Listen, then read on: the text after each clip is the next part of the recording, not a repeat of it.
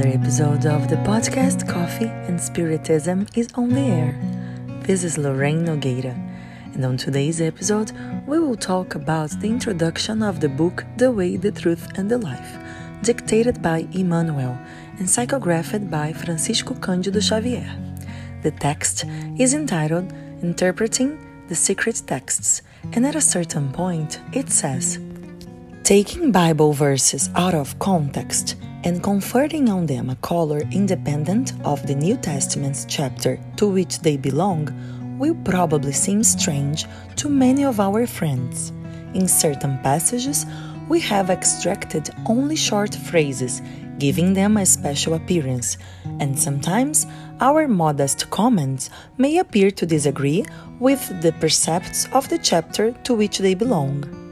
We have proceeded in this way, nevertheless, considering that each pearl in a necklace has its own specific worth, and that in the immense whole of the teachings of the Good News, each concept of Christ or of his direct collaborators may be adapted to a specific situation of the Spirit on the roads of life. Furthermore, the lesson of the Master is not only an imperative for the purposes of worship the Gospel cannot be reduced to a breviary for the kneeling board.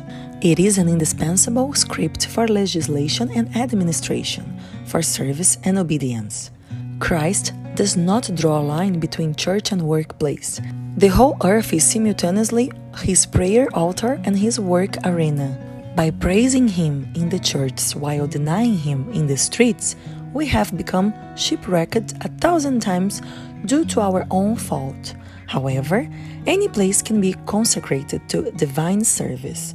Many disciples in the various Christian denominations have gotten involved in theological investigations, transforming the Lord's teachings into a dead relic on altars of stone.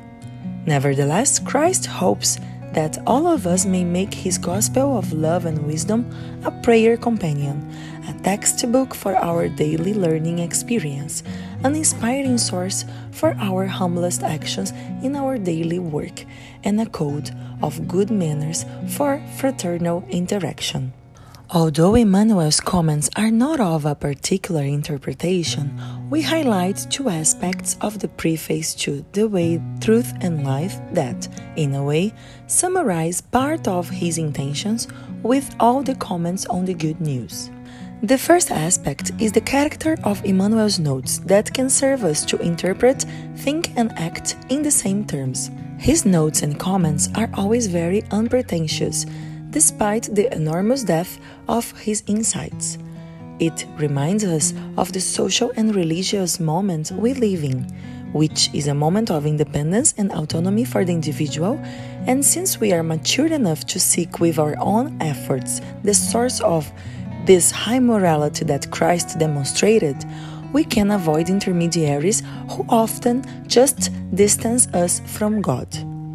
We can always take advantage of the comments and interpretation of others, but they are always comments, which are made within one's own capacity and effort, within a specific context. Therefore, it is our responsibility to individually seek to investigate the gospel, to think, speak, and act in accordance with its high moral standard. In this way, we remember the second aspect of this preface that enters into the merits of Simon Peter's verse. No prophecy of Scripture comes from one's own interpretation. This is not to say that Scripture is open to the most absurd interpretations or relativisms, but that it does not have a strict closed meaning. It is a common property of the entire humanity. We always observe this or that religion, this or that group, trying to appropriate the Christ and the gospel. But the true encounter with Jesus usually happens individually, the apprentice alone in the company of the Master. That's why we concluded with Emmanuel at the end of the preface saying, Although we have clarified our humble aims, we can foresee plenty of bewilderment in this or that group of believers. What can we do? We have an immense distance to overcome on the way in order to acquire the truth and the life in their totality. we can grasp the respect owed to Christ, but by the Lord's own example, we know that the labor of the faithful learner is composed of worship and work, prayer and self effort. As for the rest, we are happy to realize that the sacred texts are gifts from the Father to all his children, and that is why we have written those wise words by Simon Peter. First of all, know this no prophecy in the scriptures is the prophet's own. May Jesus bless us all, and until the next episode of Coffee and Spiritism.